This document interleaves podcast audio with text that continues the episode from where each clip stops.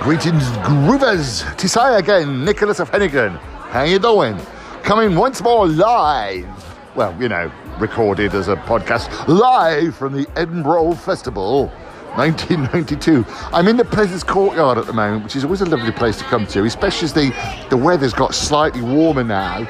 Um, it's I'm not sure what date it is. It's the Tuesday anyway. I, have given up on the numbering of the days, and it's been a very interesting day. Uh, I went and saw um, a, a, play uh, which was produced. Well, actually, wasn't produced. It was presented by Guy Masterson. He he. Um, gave me a free ticket, made me go and watch it. It's called Horse Country, and it's rather good. And I'm going to write a review about it. So that is surreal.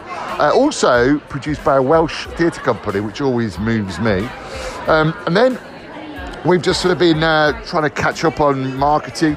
Today, Winston and David virtually sold out, which is incredible. Bearing in mind, I've not done any of the usual, you know, theatre producer things like, excuse me, uh, lots of flyering or press releases. I've just been producing, and really, to be honest, as the director, concentrated on trying to get the show right. But people seem to love it. And today also, I've had a little email from someone who said, "Why don't we take it to America?"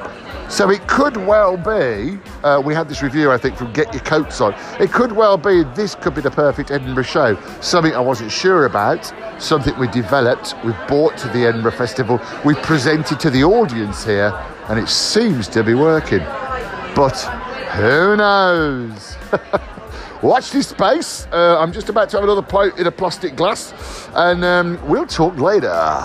Bye for now. Ta-da.